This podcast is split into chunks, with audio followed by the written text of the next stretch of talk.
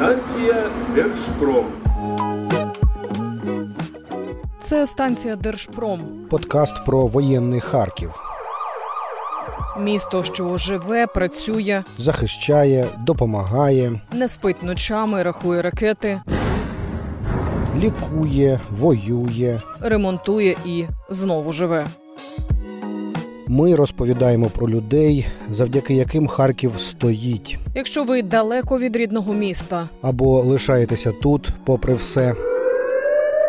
якщо хочете почути, як звучить нині Харків, рушаймо.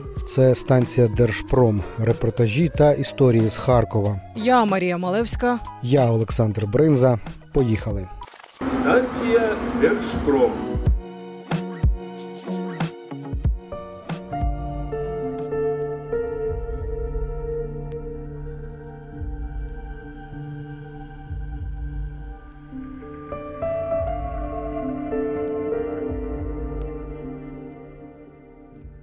Нові й нові катівні, нові поховання та братські могили, затримані колаборанти, колаборанти-утікачі. Щодня армійці та правоохоронці знаходять на звільнених територіях нові й нові свідчення злочинів окупаційних військ. Сьогоднішній випуск станції Держпром буде про те, як нині живе харківське прикордоння, як це мешкати у кількох кілометрах від межі з країною агресоркою, куди повертатися, якщо від дому лишився самісінький брухт. І чи стане сили жити там, де до кордону з тими, хто нас вбиває, можна дійти пішки? Відчуття, звісно, є трохи страх. Козача Лопань, Слатине, Прудянка, Цупівка, великі та малі проходи. Ми побували у всіх цих населених пунктах. Це те, що називають прикордонною громадою. Бачили там і катівні, і очі людей, яких там тримали. Говорили з матерями, які добровільно відправили дітей до табору в Росію, читали газети, які випускали окупанти на загарбаних територіях. Бачили навіть шеврон так званої Харківської Народної Республіки, якої так і не сталося. Ну как отказаться от украинского флага и перейти на уру- сторону? Зачитували по ролях дитячі листи з Мурманська, що лишили по собі окупанти. Питали, чому люди повертаються до розтрощених будинків, як живуть і де готують їжу, чи не бояться мешкати тепер поблизу кордону. А ще познайомилися з прикордонниками, які першими вийшли на Гоптівку. Поїхали. Станція Держпром.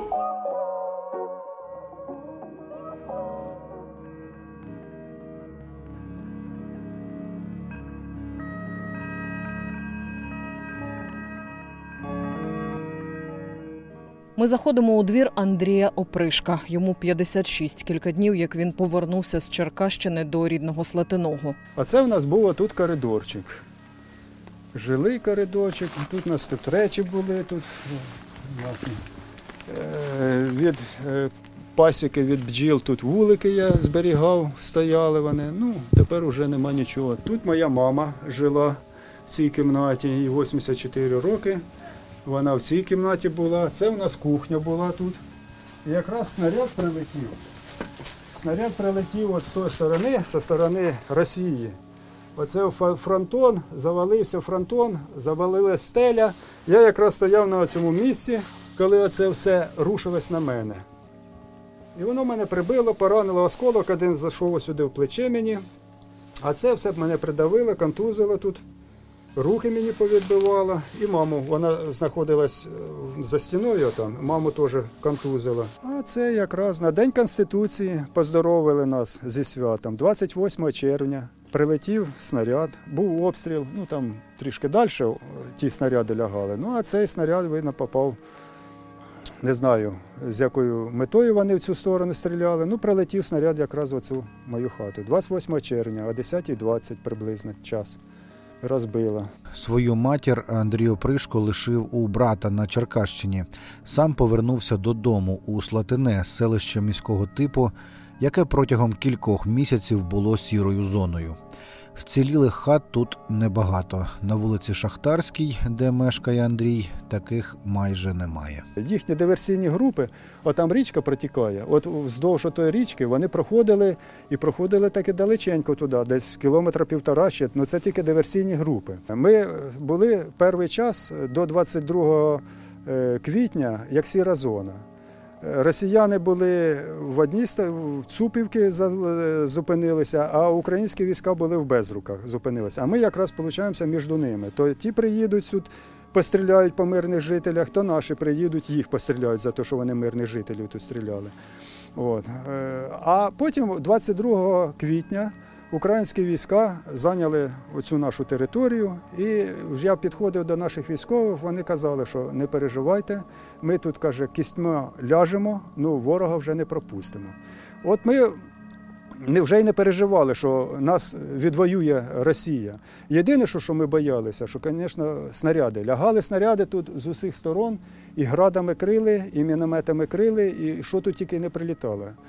Е, Оцього ми боялися, що можуть снаряд попасти. Ну, як чого боялися, то воно і трапилося. Снаряди прилетів таке. Але бійцям нашим повірили, і так воно і сталося. Да, от особисто я, і матері я моїй казав, і я особисто. Я повірив нашим військовим. Я знав, що вони правда, ну, дуже багато наших хлопців гинуло під час е, того, щоб відбити російські атаки. Я бачив, що раз вони з таким хистом, з таким завзяттям відбивають їх, то нам з такими захисниками боятися нічого. Будинок, який будував ще дід Андрія Опришка, тепер геть зруйновано. Їхні з мамою ліжка посипані саманом, стін та даху нема. мешкаю в тому, що залишилось після бомбардувань їхніх. Ось оцей сарайчик переобладнав, зложив цегляну піч, ну, ліжко поставив там, ну там от і живу, там мешкаю. Сподіваюся, що буде зимою тепло, а там хто знає як. Поживемо, побачимо, як воно буде. Скільки ж тут квадратів, скажіть мені, в цьому сарайчику? Ну, скільки тут? Ну, десь 2,5, ну, 2,80 на 3,50, мабуть, отак от.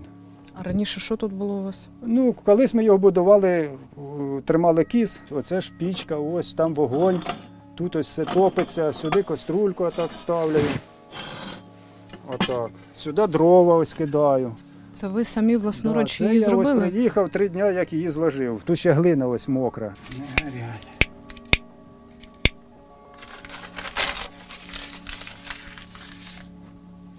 Отак от якось. І топимо. Розгориться воно потім. Це російський письменник Мамін Сибіряк. Тепер знадобився, щоб розпалювати пліту.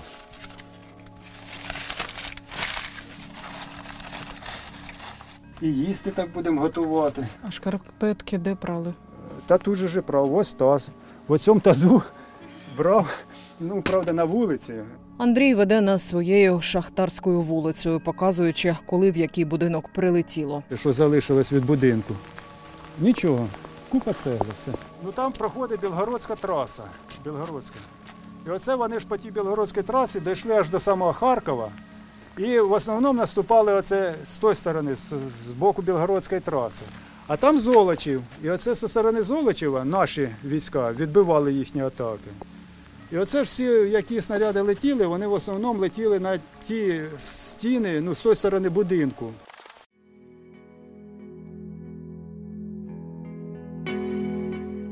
За рогом бачимо доволі заможний будинок з уже накритим плівкою дахом.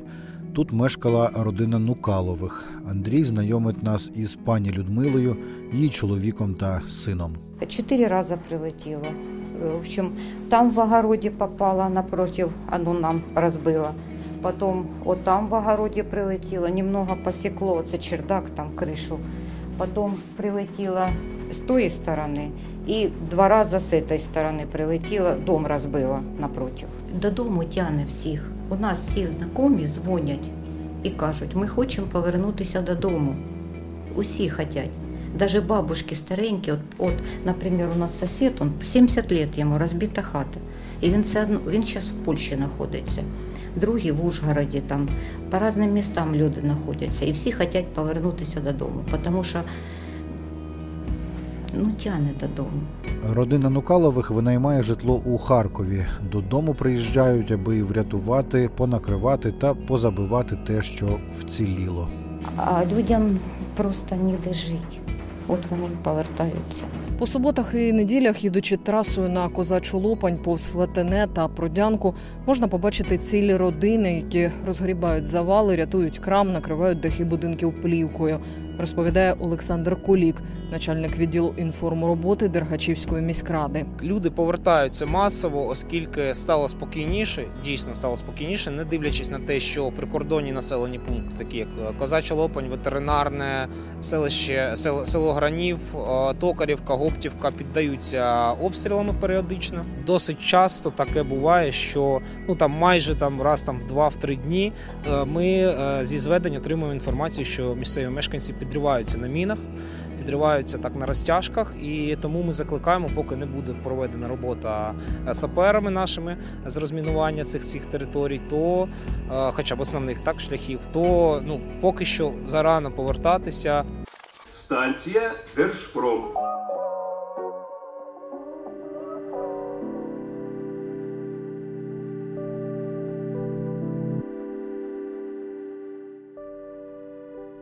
У козачій Лопані, це вже самісінький кордон з РФ, зараз мешкає зо дві тисячі люду. Це селище не таке потрощене, як Слатине чи Прудянка з Цупівкою, але після втечі окупантів сюди стало прилітати значно частіше. Далі розповідає голова громади В'ячеслав Задоренко. Він сам родом із козачки і протягом 10 років був тут головою. Місцеві люди з їх слів вони говорять про те, що самі страшні часи, які вони вважають, це була окупація, де над ними знущались, де вони були обмежені в пересуванні, у вільному спілкуванні. Да. Зараз е, часи в'язниці, як вони кажуть, е, закінчились страшні. І коли зайшли наші хлопці, кажуть, сюди, козачу лопань, то що ж ми будемо тікати, коли вже прийшли наші, і їм треба допомагати. Люди бояться повернення росіян, тому вони сьогодні гуртуються вірять в Збройні сили і роблять все можливе, щоб цього не відбулося. І виїжджати, поки вони не збираються.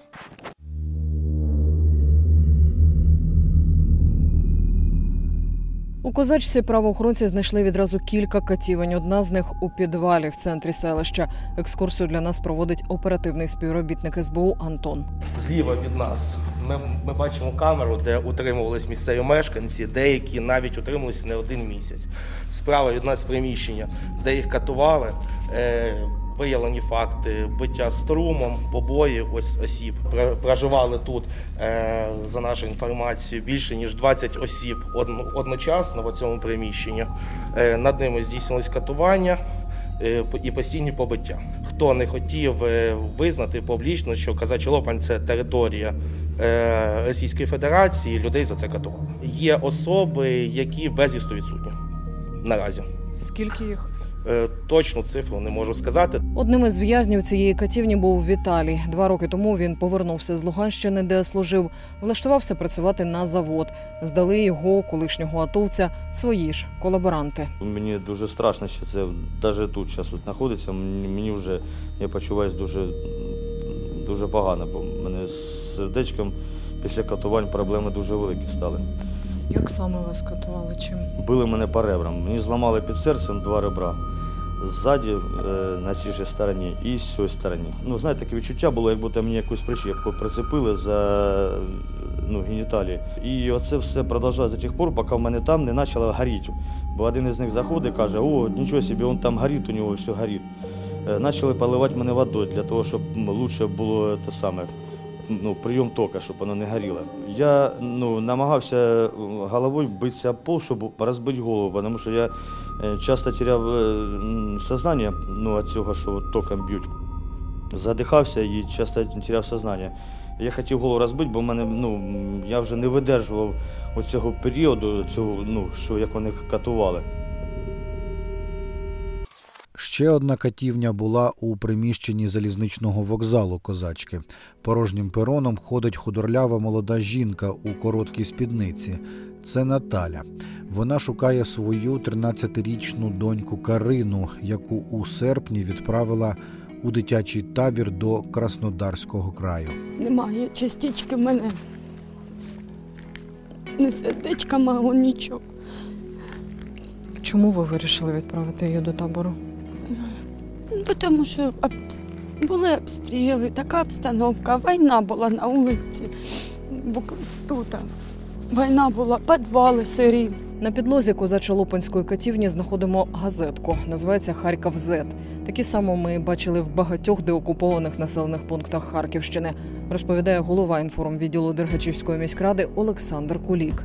Російські окупанти, коли втікали, дуже багато своєї пропагандистської символіки тут е, позалишали. Ну, це флаг Росії, він не розпакований, тобто його знайшли цілим, цілісіньким буквально. Ось це флаг з гербом на кабінет. Це флаг е, так званої Харківської Народної Республіки, який вони встигли вже надрукувати. А це е, колаб... стрічки для колаборантів. Вони на руку їх надягали. Це місцева поліція окупаційна, е, ті люди, які співпрацювали по гуманітарним питанням з е, владою, так званою адміністрацією. Ось е, вони носили ось ці стрічки для, ну, для того, щоб їх можна було розпізнати. Скільки колаборантів тут було? Чи є вже цифри, якісь чи розуміння? Основна маса тих колаборантів безпосередніх, яка я- які співпрацювали з окупаційною адміністрацією, е, вони е, разом з власне з окупантами втікли до Білгорода е, в день, ну коли звідси російські військові ну покидали козачу Лопань. Станція Держпром.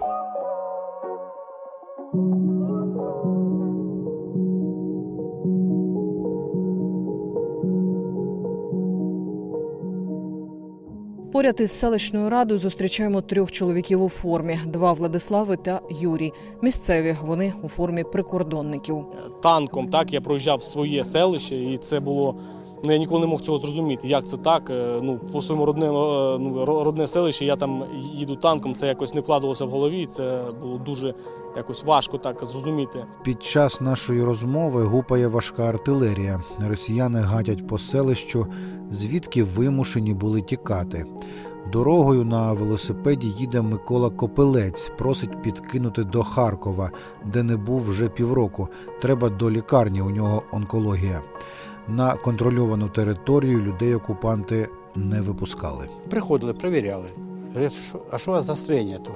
Я кажу, погрібник. А, що це таке? Говорю, погріб там, говорю. «А- може відкрити? Відкрили. А як туди попасть? Говорю, по драбині. Кажу, а що це таке? Говорю, лестниця. Я хотів пошутити, говорю, там бендери ховаються. Я ми зараз пошучу, кине гратом, пістець по, по погребу. Відчуття, звісно, є трохи страх. Не боїться тільки сумасшедші. А страшно, якщо муть свистить. А так ждемо на краще. Ну, кордон же ж нікуди не пересунеться. Вони так само близько до нас і будуть. Я розумію. І, і моя думка добивати їх до кінця. Ми багато чого бачили в таких деокупованих селах: і російські сухпаї, і однострої, і ящики з боєкомплектом, і важку техніку, цілу та розбиту. Але мене особисто найбільше вразили дитячі листи з Мурманська. Їх знайшли тероборонівці у підвалі одного з будинків у селі Великі Проходи. Це теж прикордоння. Здивувало те, що всі листи написані під диктовку. Давайте я за Настю. А я буду Никита, да. Здравствуйте, наши защитники. Меня зовут Никита, я живу в городе Мурманске, учусь во втором В-классе. Э, Меня зовут Настя, я живу в городе Мурманске, я учусь во втором Д-классе. Мгм. Наш город далеко от Украины, но мы знаем о событиях там сейчас. Наш город далеко от Украины, но мы знаем о событиях, происходящих там сейчас. Слово в слово, запятая в запятую. Мы хотим быть похожим на вас и брать с вас пример. Мы верим в победу российской армии.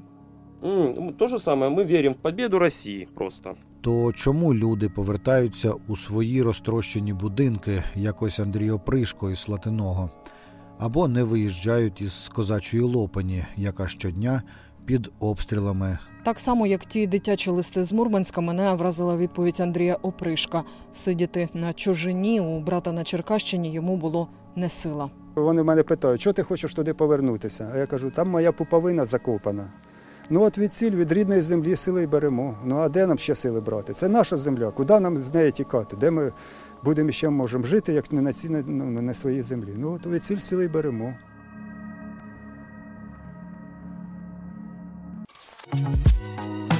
Це була сьогоднішня історія з воєнного Харкова. За два тижні ми, Марія Малевська, та Олександр Бринза розповімо про людей, завдяки яким Харків стоїть. Станція Держпром.